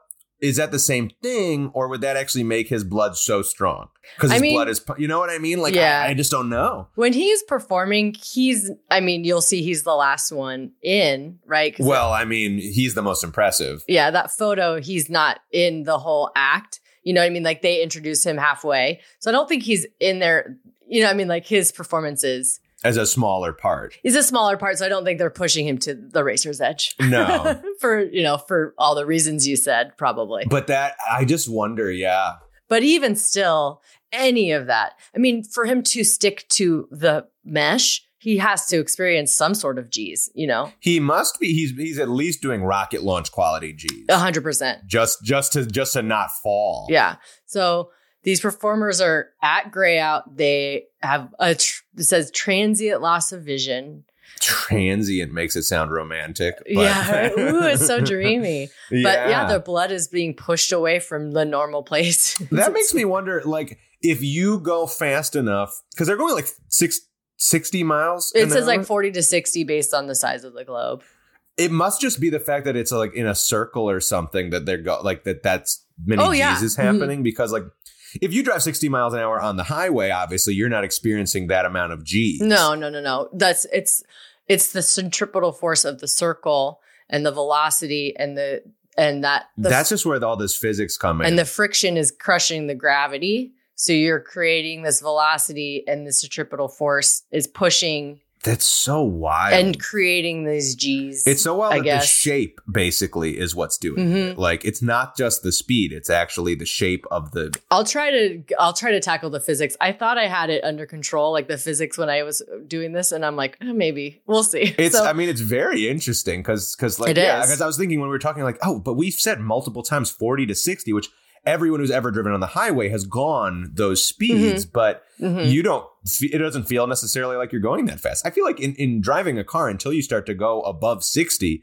It usually doesn't feel like you're actually going that fast. right, like- yeah. which is it's so wild. Just the shape alone. they have to achieve that speed fairly quickly because they're at the bottom and they're rocking and trying to get their speed to like bounce in with the additional rider if there is one um and keep pace with that rider so they don't crash and and so they stick to the metal Well, and you have to get to that speed before the rider gets in because you you got to move out of the way so they can get to speed up. Exactly. It's like the jump rope thing where they have to like hop in and keep pace. It's wild. So, in addition to the grayouts, for many riders, vertigo and nausea is like a problem. So, oh my god, yeah. the physical fitness of the rider is extremely important, probably like astronauts. like, they have to keep physically fit, they have to have a healthy diet, which is important. You can't be eating McDonald's, you'll Ralph. Yeah. And so, the rider's body mass is, it affects the entire act also. Sure. Oh, that makes a lot of and we'll sense, try to yeah. discuss that in the physics. I'll try, but It's probably why the BB being small actually is beneficial to him. yeah, yeah. But I'm sure he has to alter it a, a bit. But yeah, um, some riders say that they'll try to concentrate on a particular point in order to reverse the side effects of the G force. Just like like visually. Mm-hmm. Yeah, Okay. if they can see. Like, yeah, yeah. If you actually have the luxury of vision. yeah. So these experienced riders say the the right way to counteract graying out is to use peripheral vision and to choose particularly the center of the globe towards the bottom. So like just to look, I guess, outside of your like the left, I guess to look at the bottom. I don't fucking know. That's crazy Wow. to me. But um and like I said, I'll, I've seen this act where like the riders are, it's in the dark. yeah. And, like they they they turn all of the lights off in the tent and they're glow in the dark. And you're like, oh cool. Meanwhile, those guys are just like blacking out from the sheer force on their eyeballs. That's fucking nuts. And then they turn the lights back on. That's wild. It honestly like this I feel like the more you dig into this topic, the more impressive and awesome of an, a feat it becomes. Like it truly is a globe of death. It's like literally you're going so fast that your body's going to turn off if you go faster. Yeah. Yeah. Like your bike has to be super fast and light. Your body has to be like a well oiled machine. Toned to perfection. Yeah. Your, you know, mesh globe has to withstand the weight of all these people and has to be strong because that, you know, Urias was like, steel breaks. you know? Yeah, like, yeah. And then you're gonna get flung. Yeah, and and then that's if you have a you know a complete globe and yours is it a split globe? I just like I can't. I just Well, can't. it's like you truly are like like riding a motorcycle on a razor edge of life and death. Like you really are in this thing. It like uh, you couldn't have a better name, both in in accuracy and if you know impressiveness. It's wild. Um, and you know, uh, as I mentioned prior, like the Urias family had, um, I think it was Victor's wife that would hang in the center and do her aerial act while they would ride around her and just hope that no, you know what I mean? It's like the timing and the practice involved because Mhm. hope they don't lose consciousness and hit me. Exactly. And like hope she is, you know, compact enough in her aerial act that she doesn't whack them. Yeah. Or they don't whack her. And, And I that- feel like any slight bump at that speed is gonna just send both of them flying. Yeah. So they have to practice and time that out and just trust that everybody's going to do what they're supposed to do correctly. Oh yeah, it's it's it's an insane amount of skill and trust and just kind of like faith in your yeah, just like in your in your crew and your and your work. It's not and and your handiwork from previous things because people are modifying the bikes, they're modifying the like the globes. It's just like so much of just like one one. I mean, it makes sense why they're like a family does this and passes this down, right? Because there's Yeah. so many aspects of it that you need to know and be good at for this to be even close to safe. Yeah. And the performances I've seen, they'll, you know, do their act and it's like killer. And then they'll all ride out of the ball and, you know, go in front of the steel ball and like wave. And I'm like, now I'm like, how can you see? yeah. How are you not vomiting? How are Uh, y'all not dizzy? Yeah, yeah. If you ever spin around in your uh, like in, just by yourself, spin in a circle for like five seconds, you you feel very dizzy. How the hell do these uh, people not just immediately just fall down when they when they get off the bike? Yeah. They'll all ride out of the ramp and they'll do their style, you know, like that. They're like, you know, what what's it called? Is like their style is like, you know, their their hand up. They're kind of like a hand up or like you know take their helmet off or Yeah. kind of wave or whatever. yeah, exactly. And like, and I'm like, I mean, for all we know, they can't see when they're doing that, probably not. and it's just a well-oiled machine. yeah, you know? they're probably just staring. like their their eyeballs are literally Oh spinning God. and they're just like Yeah. oh yes smile and wave smile and wave as soon as i get off stage i'm gonna Oh, God. vomit Um, and you know, like I said, that motorcycles are they're gonna stick to the globe if you're going fast enough. Like physics takes care of that. that's physics you know, rules. if you're going fast enough, it's the G forces and the blood rush experienced by the riders. That's the the most difficult part for the rider. that's the price to pay it's like it's weird how like you have to do that for your own safety Yeah, because everybody that's watching is like, oh, they might fall or they might crash, which is yes, a you know a, a a viable concern, you know, but it's really just like the G forces that they're experiencing is really the the um, the risk and the the dangerous part for them. On top of just timing and multiple riders. I mean, I cannot imagine nine riders in there. well and to keep track of them when you can't see like what Yeah, because they're not all riding in a circle. They're crisscrossing. They're they're going all over. Well, and that must be one of those things where you need to have like practiced so hard so that like it's not even about vision. It's about like this is the route I do. They must have music cues too. They've got to. See, Right? Like yeah, there needs to be something because any small change like people aren't perfect. Sometimes someone's going to do something slightly different and everyone needs to react to that. Like it- it's just like the more you know, the more you're like, "Oh, there's so many more layers of this that are making it both impressive and dangerous." Yeah. Um, Erwin Urias says, quote, when we go upside down, our heads are at gray out. He said, for one of our tricks, Urias' wife, who's a professional aerialist. Oh, so maybe he does this with his wife too. She hangs in the center of the globe. Three riders circle around her. He says, quote, when she crosses the midway point, as she's being lifted into place, we can no longer see her and she can't see us. Ugh. So that. Um, There's a lot of, a lot of, a lot of faith at that point. A lot of trust. And so purposefully, that act is five to eight minutes long on purpose because they can't do it longer. the human body can only handle eight minutes of five Gs. yeah, yeah. More than a Um, rocket launch. Like, whoa. yeah. That's so crazy. And all for your amusement. This is not for the exploration of space. This is for your amusement, for your one dollar back when this began. Yeah, like, oh my I know. god, um, what a deal you get! and there's not a course in there. You know, there's not like a a track that they follow. yeah, you're not locked in. there's just a pattern that they have in their brain. You know, Mhm. Um, muscle memory. Yeah, and so timing is everything. So like. If, have you seen this act before, Mark? Not in person, no. Oh, it's really cool. I But so wish. when they're at the bottom, like they all drive into the globe and they'll be in the bottom, the riders, and they'll be um, like, say there's three riders. One rider will be facing one way, the second rider will be facing the opposite way, and then the other rider will be facing the similar way of the first rider. So, and then they'll rock back and forth, rock back and forth, and then take off. And similar to the jump rope thing. So, like one rider will go, and then another one will rock back and forth to get timing and go. And so, and they need that momentum so that when they rev up, they're in almost the same speed as the other guy. And then, you know, the torque of their bike that they've modified allows them to get that speed. Takes Yeah. them there.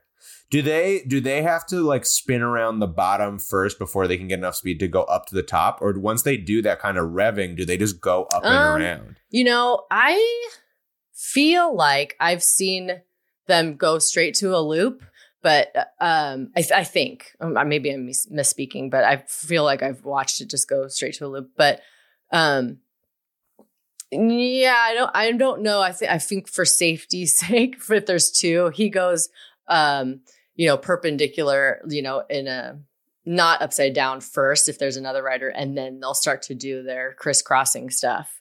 Th- that's such a wild thing and i feel like practicing that has got to be so wild because like until it becomes well oiled you could just crash and like and and a crash at any point it could be like wildly like not just like it could be fatal yes but even if it's not fatal it's still like like that one guy he broke every bone in his body at some point so like that implies that sometimes they crash sometimes they break bones then you can't practice until your bones are healed and then you got to try it again. yeah, which is crazy.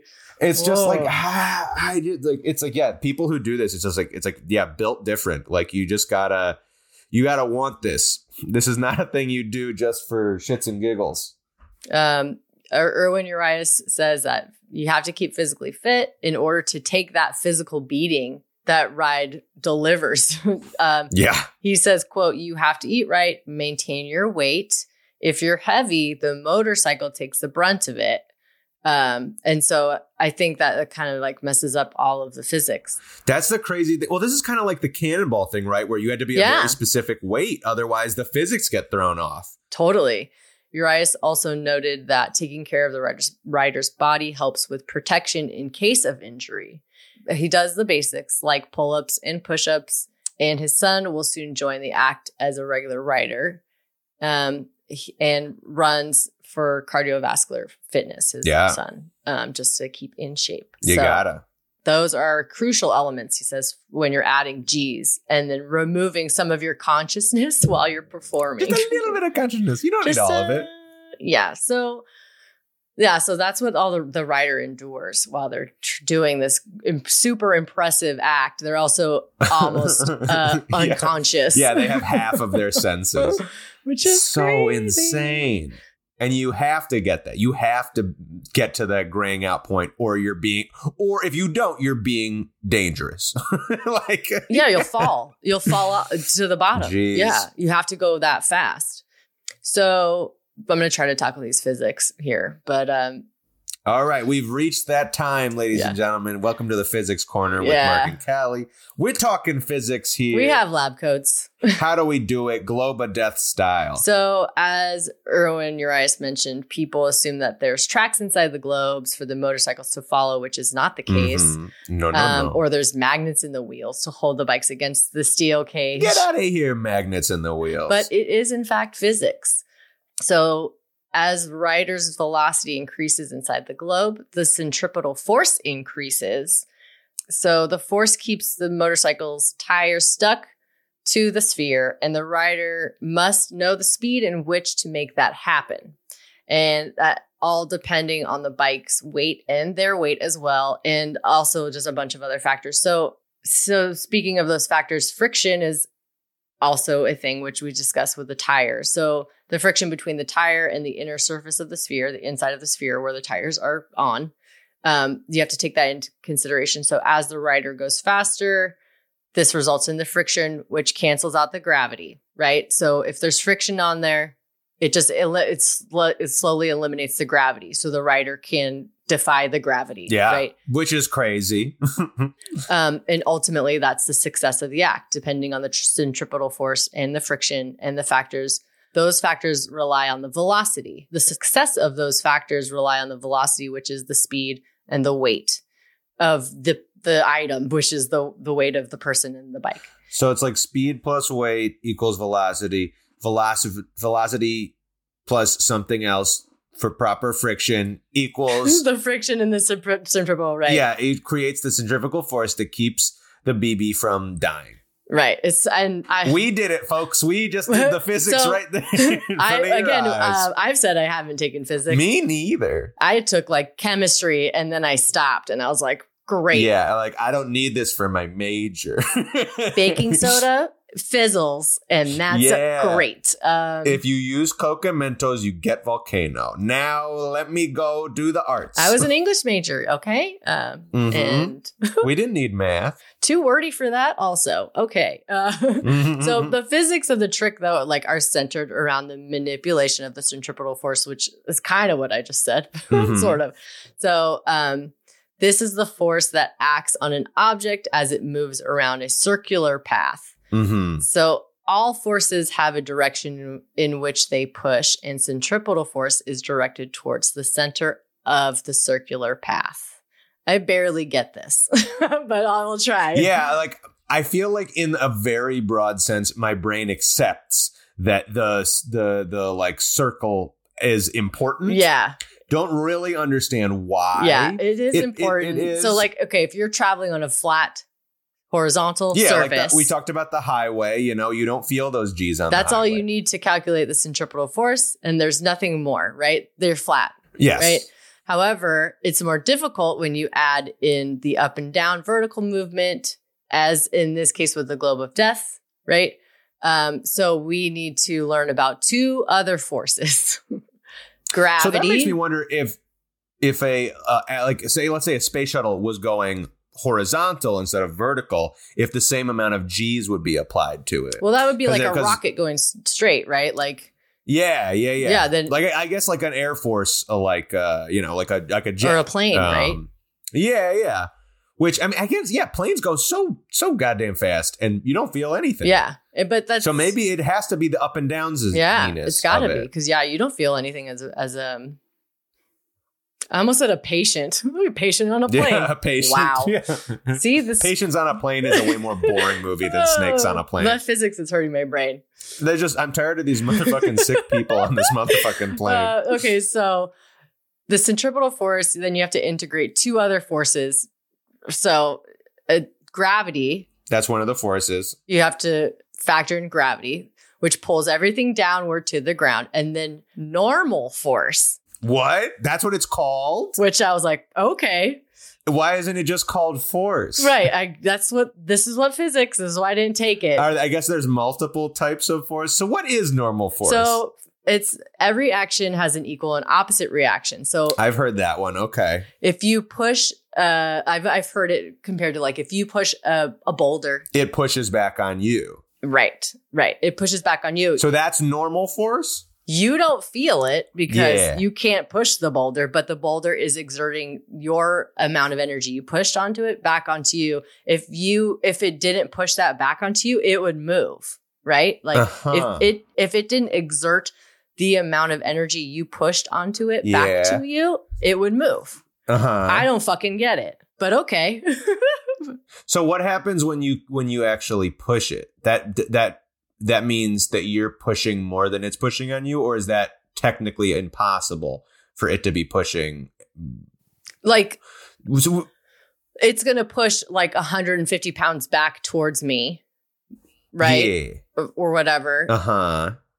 But if you push it, like let's say you do move the boulder, does that mean you're putting more weight onto the boulder than it's putting on you, and that's how you're moving it, or does that mean that I would have to. It's still pushing the same amount against you? I would have to push more than it's Okay. than it is, right? Because um, if I'm But then is it truly always equal and opposite? This is why we didn't take physics. Right. You, you, you see, so you physics heads out there, tell me, tell me the boulder thing. well, I guess so. So if the work? boulder is five thousand pounds, and Yeah. I push six thousand pounds, Yeah. it's gonna move a thousand pounds movement. I would guess. but if every force, but if every force gives an equal and opposite response, then if you push six thousand pounds onto it, isn't it also pushing back six six thousand to you?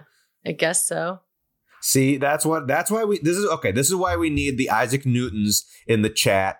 Um, like I'm a streamer. Like we people in the chat, tell us what's going on. No, the, Yeah. the people listening, if you know, if you can explain this, comment because we don't really understand it. We're doing our best for you, the listeners. We we like this is one of those things when you read it and your brain's like, I accept, but I don't actually understand. Well, the You- idea you know? is that okay, the motorcycle and its weight and the person Yes. is pushing on the uh the globe. And so the globe is pushing back. Oh, that and then and that's why you don't fall. Yeah. because you're both. So- oh. So the idea is that the surface exerts a force back onto the object. That's the normal force.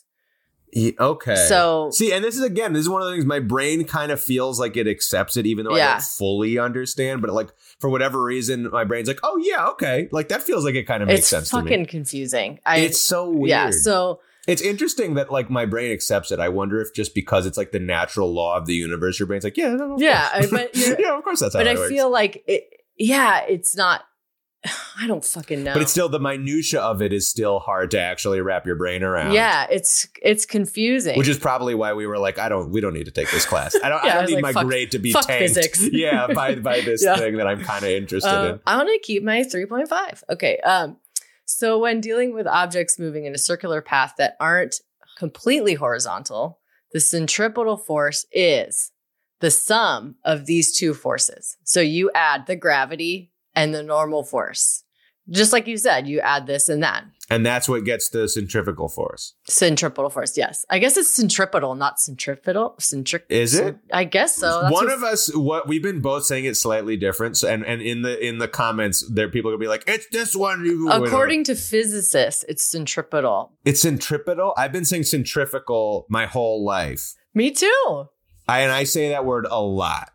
until today. It's so, but I keep saying I keep seeing centripetal everywhere. So I guess centrifugal is a made up Oh, term. no. I don't know what it or it applies to something else that's not this. I don't know.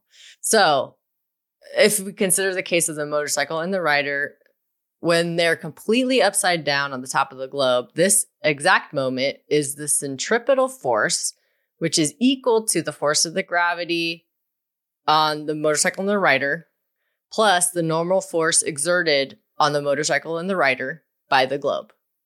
Does that make sense? Kind of. I really enjoyed that the globe of death inflicts a force upon you. You know what I mean? Like it makes the lore of this thing even cooler that the globe is actually pushing you. And that's and it's like if you if you pay the almost blacking out toll, this globe will push against you enough that you don't die. okay, so you have this this equation of this is the centripetal force is created by the gravity and the normal force, right? But then we determine what's the velocity that the rider has to achieve so they don't fall when they go upside down, right? So Yeah.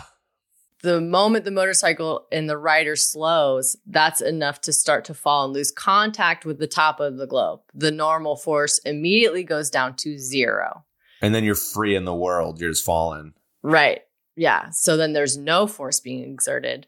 So you have to achieve the velocity and the friction, right? Because that's the friction that cancels the gravity. Well, and that's crazy because that's going to be different, a little different for everyone. Every rider is going to be a slightly different weight, and their bike is going to be probably a slightly different weight. And you've got to do all that math and be like, okay, I need like, you know, 55 miles per hour. Oh, I need 48. Like, I need 60. Like, that, that's so crazy. And if you, and you need to know like your and your bike's specific speed. Otherwise, if you Right. don't hit it, and you also don't have to know, I would imagine, what that speed feels like because, yeah, maybe your bike has a gauge that tells you how fast you're going, but like at a certain point, you're not going to be able to see that.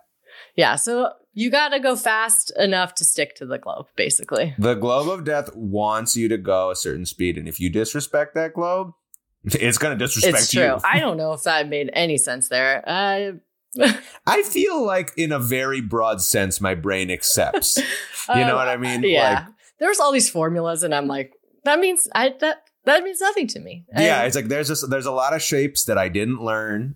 yeah, there's exactly. A lot of, there's a lot of things. So it's like, yeah, I did algebra, but these are these are different shapes. I know that pi, I know that shape. yeah, I don't know all these other shapes. I know they true. mean something, and I know they mean something very specific. I don't know what it is. Yeah. Um, there is again like uh, this uh, globe of death got its name because there's been just uh, so many accidents. I'm not going to go through all of them because we already know. Well, that's the thing. Some it, it's not weird to think that someone might have got their physics wrong. yeah, yeah. you know what I mean? And then even if you get it right, you have to keep your like keep from blacking out so you don't just lose consciousness and let go of the throttle. I mean the the possibilities for error here are many, and when you integrate more riders, it's like Oh my god! Then only one person has to make a mistake, and then you're all yeah, screwed. and that's assuming that your bike is good. You you know you you are physically well, and yeah, you don't black out. Yeah. like Well, think about like when you see like people in like races, like whether it's like NASCAR, Formula One, whatever. If an accident happens where like one or two cars bump, it creates this like ripple effect where like a bunch of cars. Think of that, but you're in like a 18 foot tall, like circumference wide metal ball. I'm Like- not going to even get into that physics. Okay. That's gonna, yeah, that's it's so like all it takes is one person to bump, and then everybody gets scrambled. it's true. Um, but there is a couple more photos I wanted to send you. Ooh. Let's see. Um, here's a couple more globes. These Yeah, are give me a unedited. couple more globes. These are unedited pictures of Cole brothers, or is this? This might be Ramos brothers. Give me Yeah. that globe. So this is Ramos Brothers Circus. What do we Um, but you can see how they all start at the bottom. oh, this is a cool Uh-oh. one. This one's in color. I would get so excited if they lower that globe in. How many? There's like three people in that globe. Man, uh, you know, because I'm picturing. And they're not started yet. They're just waiting to go. Like, Yeah. well, this is one of those things where, like, you know, okay, you picture, like, in your head, your brain accepts, like, okay, I picture X amount of people in this globe. And then when you actually see them, you're like, God, they're so close to each other. Even though this is a big thing, they're so close to each other. And then this one has one, two, three, that's five people. five people. globe. So look at this. I don't know if I sent this to you, this angle. This is the Lucius troop, but the angle is wild. Whoa. That means someone's How inside. did they do? They GoPro'd on someone's head? That's Yeah. crazy. Oh my god. Yeah, they're just three friends, just all just all literally defying gravity on the sides of a thing going in a circle. This is a diagram of the physics. I don't even. Oh my don't even- god. Oh yeah, let's see. Let's see if, a, uh, if an image can make the physics. Oh. If if physics go down, it's Yeah, you're like, what? What FN uh, and and FG and FC, they're all pointing down, but they're different color arrows. I mean, Yeah, it's nuts. So you're just like, what? Here's an older picture of the Urias family. Oh yeah, rocking those motorcycles. This is a cool picture. Yeah, and then this is just one other of people riding in in there, just ride riding the ride. In the globe of death. But you know, five riders looks like max cap, right? And like, oh yeah, and it's more. P- people do more than that. Like this guy's straight up nuts. upside down. This guy's on the top of the globe right now. like that is so crazy. Well, in that one shot of whoever shot inside of the globe, those three riders on the top, like they're uh, uh, together, very close. Yeah, yeah, and it's just like you know. Okay, so the more like five seems like capacity, right? Then there was like I think nine was what we talked about was so far the most we've. I read of. somewhere it was like nine people got injured, which like, is oh, just like that where do they fit and they're all only seeing half of the entire world and like all of their vision and hearing and everything is half and they all aren't dying yeah. I yeah yeah wildly impressive yeah um yeah. I think I saw a video of seven. It's just like, just uh, like, it's whoa. it's uh, such an impressive style of athleticism. I mean we watch the olympics to see like the peak of athleticism but this is something that's like the stakes are so much higher on this. It's like nuts. it's so high uh, and, and to add that many people it's like yeah only one of them needs to make a mistake and everyone could be either dead or seriously injured.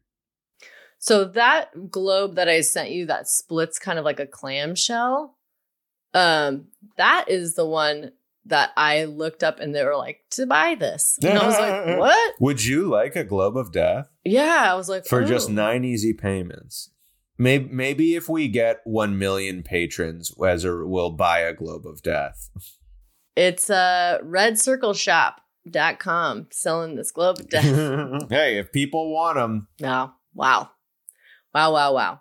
But yeah, that's so that's the globe of death and that's so crazy. the physics and how detrimental it is to the rider's body. yeah which it just you know proves how dangerous it is like you think as a just a viewer it's pretty dangerous no it's really really really dangerous Well, and I think this is one of my favorite episodes because I feel like the name itself, like the more you find out about it, the more and more the name is truly perfect. Like, yeah it absolutely encapsulates not only the like wonder of it that gets you excited to see what it is, but like it is very apt. You are literally like performing on a razor's edge that could end in death if you don't respect the laws of physics that are specific to not only it's not just a general formula. It is you. It is your contract with the globe of death. You have to sign it and you have to know your shit or you could die. Yeah it is. And it does remind me of the cannonball act a lot where you're just like you got to be in shape. And the math like Yeah. the math because the cannonball act you had to know so much math involved. And same with this. It's like no these are like intelligent like very. Highly like intelligent eh, not even just like mechanically but also just like mathematically intelligent people who also are just killer performers and sportsmen. Yeah. It's so multi-talented. You need so many yeah you just you need so many areas of expertise in this. Yeah. It blowed away. Well, and like, God forbid, you're like, oh, we had a great show. I'm gonna have a lot of drinks and I'm gonna eat some like fried chicken after this, and then you weigh one more pound. Yeah i know, you know what I mean? it's Like, and it changes it. Like, and and if you can't tell, then you have to go one mile per hour slower yeah, It's yeah, yeah, yeah. You just it changes all of it. And if you just didn't realize, if you did something a little bit different, you've been eating a little bit more or a little less. It's like it's just like if you change enough, it could screw it all up. it's nuts That's it's truly wild. Yeah, just it's so the precision, you know, from a performing standpoint and all of the other aspects are just so impressive. Just for so real. impressive. Yeah, it's it. Yeah, like uh, there's so many uh, like types of acts that like you do once you get into the weeds of it. It like you find out how much like not only athletic talent but specificity that has to go into each act. But this one is like kind of takes all that and brings it to another level. Yeah. And the history. Like I had no idea that someone was like, I'm gonna make this globe in 1890. Yeah, and yeah. you're like, okay. And then Uh, Urias' wow. family was like, "We're gonna do this for 100 years. this is our family's bread and butter." yeah, this is our this is what we're doing forever. Like Mhm. and so good at it. And, oh yeah. Um, and similar to the Cannonball Act, where they're just like, oh no, this is uh non-gender specific. Like, Oh, yeah. we- it's As long as you know your formula and you can ride a motorcycle, you can do this. yeah, which I dig. Well, I guess and you have to train for the G's. That's the well, that's the other thing. But again, it's like everyone can do it. It's just as long as you properly yeah, prepare. but I mean, you know, from the 1900s to now, women were performing this act, and you know, it wasn't like, oh, you're a woman and you're it's just too hard for you. It's like, no, no, no, Yeah. like no, no, this is so scary that we'll take anyone who's willing to do it. if you raise your hand, you'll we'll take you. yeah, you're in. You're in. We literally need anyone to to but also the fact that it was going on all the way back then. I mean, I don't know the leaps and bounds that physics, the, the study of it has undergone. I'm not a physics expert, as, as I'm sure everyone at this point can tell. But like, I don't know the the jumps and, and in throughout history. But even back then, I would assume they needed to figure the physics of this out. Yeah. The physics never Yeah. changes. Uh, I I mean, at least in the broad sense. Like, yeah, the specifics do but the knowledge had to have existed back then or they were trial and erroring just like all right i gotta go faster this time because i fell on my head Similar to the cannonball, they were just like, let's try it different, which is so crazy. trial and error yeah this time i crashed and i broke my neck so now we gotta do Oh, it again man. all right go a little faster next time then this is how you find out Yeah, if I go too slow, I'll fall straight from the top. So a little faster now. Well and all like all of this done in the name of entertainment is like both like in like awe-inspiring and like part of me is like but also kind of like it's like kind of like stupid that you would be willing to do this but at the same time there's a part of me like but it's so cool. Yeah, it is so cool. like it's it's both. It's like it logically it, it both does and doesn't make sense. It's like yeah there's a demand for this and so i can make money but also what a crazy thing to do to make money. But it's also like, can you do it? No. Like Yeah, well, all these an this person is like. I can do this and I want to show people that I can do this. Similar to like the horse diving. It's like, why the fuck would you do that? But she's like, no one else can do this. Well, it's or, or any Olympic act. It's like, can you pole vault? I can pole vault. And this is like, can you run do the globe of death? I can defy Yeah. death in the globe. Yeah. Yeah, it's so cool. It's really, really interesting. And uh yeah, And super impressive. very, yeah. very cool. Um, so that is the Globe of Death. Thanks everybody. Yeah. Lives up to its namesake. Yeah. yeah. Uh, so thanks everybody for listening to that and our our really cool physics lesson. Hell yeah. You can count on us for physics. All of that was accurate. yeah. I mean, really, I just cracked a physics book and read straight out of it. I, just, I opened it to the exact right page and just read to you Oh how physics works. Yeah. Uh just to a T. Um, so if you guys want to check any of the uh, pictures that we talked about, you can check our Instagram. Which you do. These are wild. They're so cool. They're so cool. And I'll post a picture as well of of just the little little baby baby boy. the BB, yeah. He's just so the little little. bike riding BB. He's so small. He's so, but he was great. I mean, he killed it. I mean, what a showstopper. Oh yeah, if you'd see a bunch of grown ass people doing that, they're like, "And the BB is here," I would flip out. They have a BB. Is he gonna do it? He's He's it. so young. He's, so, little. Ah, the G forces. Ah, so yeah, uh, definitely check the Instagram for that. Um, and you guys definitely email us any fun circus stories. Please, we, love, hearing from you. Um, yeah, I want some. I would love to hear some and share some. Oh yeah, And- or just if you've experienced a lot of G's, tell us about it. I want and just tell me the physics errors. You know, yeah, really, yeah. And if you know physics and you have a way of like uh, explaining this and kind of really like, dumbing it down for yeah, me. the way that like Neil deGrasse Tyson can make crazy ass shit seem like understandable. If you have that good kind of like ability to break shit down, do do that for us with the physics of this. Because again, broad strokes, my brain understands. Itty bitty strokes, it my brain breaks. So Yeah, uh, I was like looking at this before we recorded, and I was just like, I can't. How to make I, I have a headache. it was so. Uh, I was like, how can I explain this and it not just sound like words Mhm. only? Ah, we did our best. Um, We did very good. uh, but yeah, do send any of that stuff to Please. uh, Circus Stories Podcast at Gmail.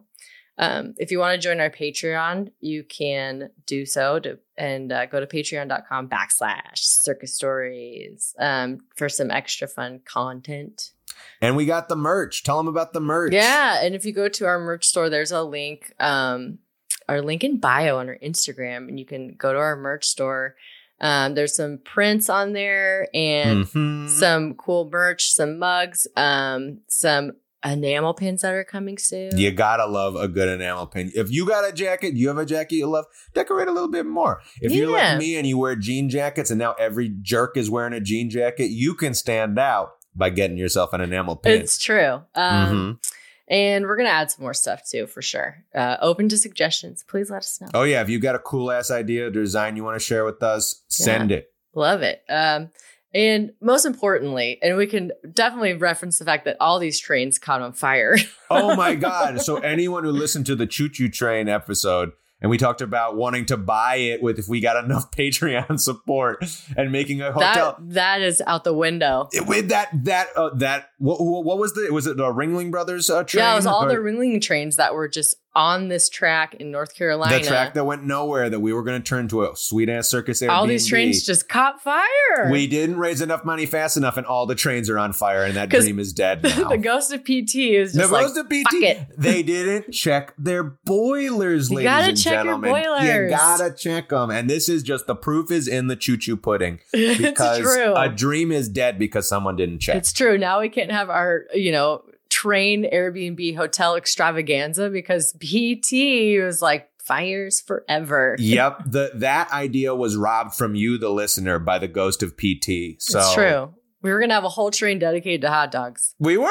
It's true. That was gonna be the hot dog cart. it's true. I was so excited for that cart. Man, what is? I was just like, are you fucking serious? Yeah, More it's like- fire. Why? Why this? Why now? Can't we have anything? Everyone wants insurance money. They just, they just want insurance money. And I mean, I know we say it every episode, ladies and gentlemen, but like truly, when you don't check your boilers, tragedy strikes. It's true. And, you got to and check them. PT giggles in his fucking grave. It is giant, giant gravestone that's just Yeah. like humongous. Well, he- he, lo- he was the greatest showman after all. It's true. It's true. He was. Uh, so check those boilers. Checky the boilers. Um, be safe out there. Take care of each other. And yeah, be nice. The world's cuckoo. Be nice. fuck yeah. Uh, and we'll we'll see you down the road, friends. We'll we'll see you next time. Bye. Bye. Bye bye. bye bye. Choo choo. R.I.P. Choo Choo. R.I.P. Choo Choo. You were too good for this world. Okay, bye.